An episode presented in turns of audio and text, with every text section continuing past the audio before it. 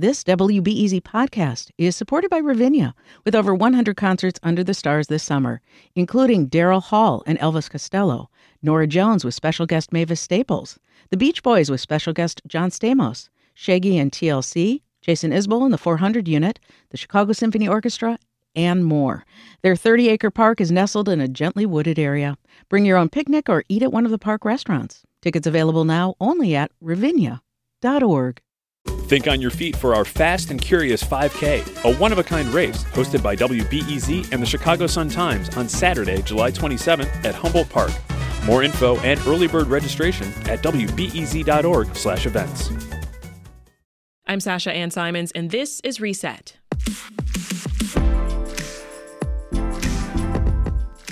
Former Chicago police officer Jason Van Dyke is being released from prison this week.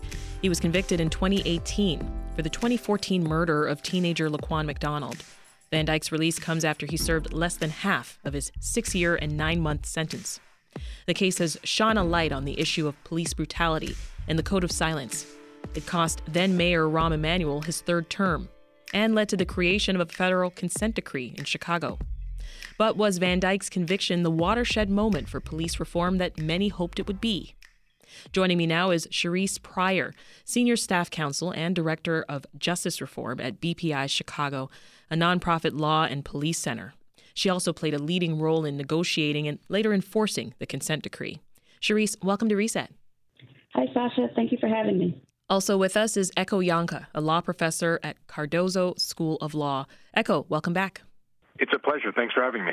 Let's start with you, Cherise. You know, following the murder of Laquan McDonald and the uh, Department of Justice investigation into CPD, you were working at the Illinois Attorney General's office and, and you helped negotiate the federal consent decree. So I want you to take us back to that time. What was the change that you and your team were hoping and working toward? Yeah, at that time we were hoping to institute large scale policy changes throughout the department, affecting the career span of an officer to try to change the culture that was pervading CPD that made it such that officers were not treating people who they encounter with the dignity, respecting their, the rights that they had when engaging with uh, community members. The uh, the country's changed since Van Dyke went to prison, right? We saw the killing of George Floyd, a racial reckoning, the conviction of the officer who killed Floyd, Derek Chauvin. We also saw the the case of Ahmaud Arbery and, and the sentencing of the three men who killed him so, Cherise, looking back at the events of the last couple of years, would you say things have improved since Van Dyke went away? There have been a number of important developments that have changed the way that we think about policing in this country. I think one of the important things that has happened is that there has been a rise in the level of public consciousness about the violence perpetrated by police officers. With the rise of videotapes and body and dash cam footage, more and more people are seeing the abuses that Black and Brown communities have been experiencing and fighting to change for a very long time. And so there's still a long road ahead for us to go to really to make the types of changes that we need to see to avoid incidents like Ahmaud Arbery, George Floyd, Laquan McDonald, and others. Ekow, weigh in here. What do you think? I do think the country has changed some. You know, I join I join Cherise in in saying there's a long way to go. I mean, Chicago, I don't need to tell any of your listeners, has had a long, troubled police department. You know, there are cases that are still under investigation for police units that essentially decided they would govern poor black communities however they wanted to, framed countless people. There's been, you know, disgraced officers who ran torture units. And it's painful, I think, for a lot of people, in particular communities of color, that literally generations of saying this is what's happened to us were totally disbelieved and discounted until one video was shown to the rest of the world. So if that's what it took for the rest of the world to say, wait a minute, maybe we ought to at least listen to our communities of color, that's a step forward, but it's a bittersweet one. You know, Charisse, consent decrees, they, they take years to be implemented, but uh, progress on the consent decree here has been very slow, and a lot of deadlines have been missed. Why do you think that is? I think there are a number of reasons. Chicago is a large department. In addition to CPD headquarters, there are 22 police districts, and there is a need for broad scale change in policies and culture, and that does take time. I think that there is a need for more resources dedicated to pushing for the policy development that needs to happen and doing that in conjunction with the community members who are interacting with the police on the on the day-to-day basis. Mm-hmm. I think there's just a lot of work to do and a need for more urgency among leaders in affecting the change that needs to happen. Mm-hmm.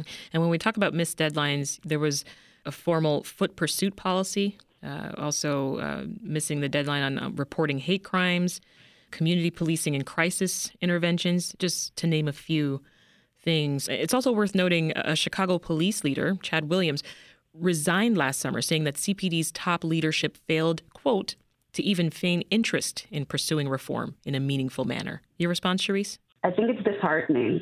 Right. You there needs to be leadership in affecting the change. It has to come from the top down.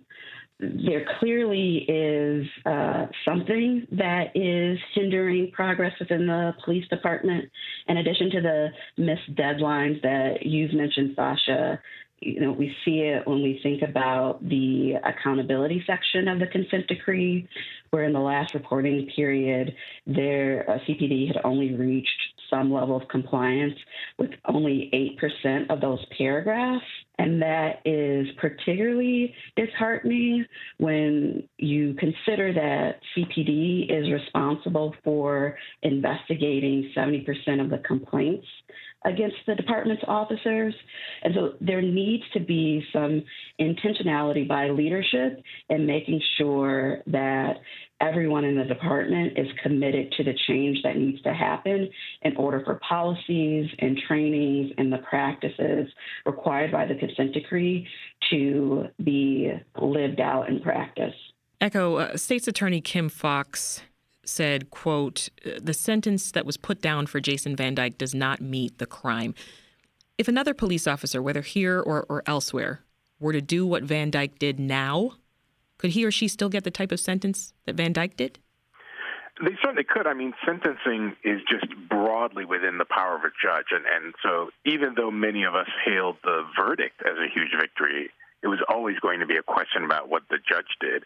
I mean, look, I think the reality that everybody recognizes is that most people who commit second degree murder, most people who commit any homicide just get vastly larger sentences than police officers. I think it's hard to know these stats, they're not very widely gathered, but some of the best evidence shows that the average homicide gets almost 50 years in jail, whereas an average police killing gets somewhere around 16 years in jail.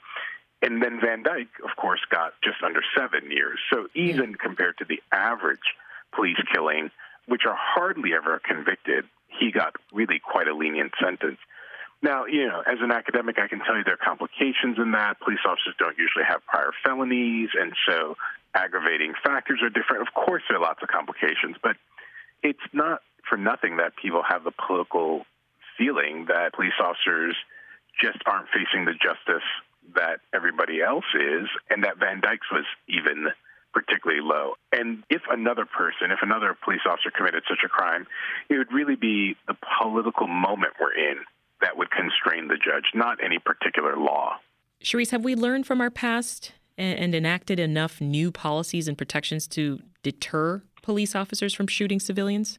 I think we are still a work in progress. Uh, and I think that is evident from the lack of progress we've seen with implementation in the consent decree. I will say, despite the lack of progress that we're seeing in the department's compliance with the consent decree, there have been some important developments in our state and in our city that I think help increase the important accountability structures that we need to have Last year, we saw the passage of the SAFE-T Act, which strengthened the state's system for licensing and decertifying officers. At the city level, we saw the creation of the Community Commission on Public Safety and Accountability, which provides an accountability check at the front end by involving community members in developing CPD policies. But these solutions are created around CPD and not by CPD. And so we need to see more from the department in terms of making sure that various accountability structures are in place, such as a system that identifies at risk officers and gives supervisors the tools to be able to, when they do have an at risk officer, providing some interventions like a, a, training or more close supervision or discipline if misconduct occurs. So there's more and more that we can be doing at the department to show that we've learned from Laquan McDonald's murder, mm-hmm. but we're just not there yet. You know, speaking of accountability, Ekow, not long ago there was a discussion of police reform on Capitol Hill after the George Floyd Justice and Policing Bill was introduced. That bill would have limited qualified immunity uh, for uh, police officers, but it stalled. Do you think that legislation could make a big difference for police accountability? Well, I think it's always important to remember that policing is the quintessential local power. I mean, we look to D.C. because sometimes we lose faith in our local institutions. You know, people hail when there's a federal consent decree. But this is an example of why, in the end, when we want to change policing, we have to look to our, our local sheriff if they're elected, depending on where you live. There's a reason why Rahm Emanuel, as you pointed out, suffered greatly because of his handling of this and, and lost his bid for being a mayor again.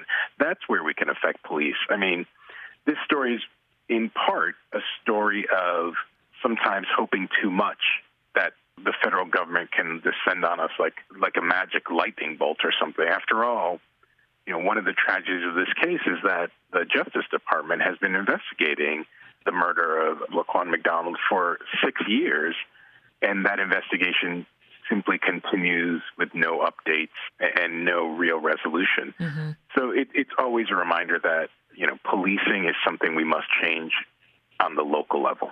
What would you say are the consequences of inaction? The thing is, as you've pointed out, these frustrations are not new. They have been in not just communities of color, but especially communities of color for a long time. And if all we do is react to spectacular violence rather than decide to try to change things on the sort of quotidian, on the everyday level, then what we get are, you know, moments of incredible protest and anger when we see a video of a young black man gunned down or George Floyd have his breath crushed from his very body. But then life moves on. The protests stop, and people get distracted. It's it's always been the people who are going to be dedicated to the daily work, but but inaction means that essentially we're just going to make sure that we repeat this cycle. That there'll be another moment of spectacular violence, spectacular outrage, but nothing changes on the ground.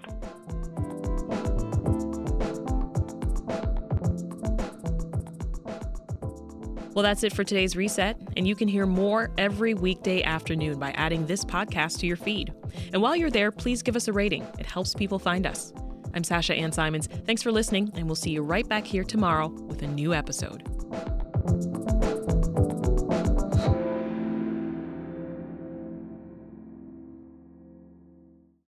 Thanks for listening to the news live on WBEZ and NPR.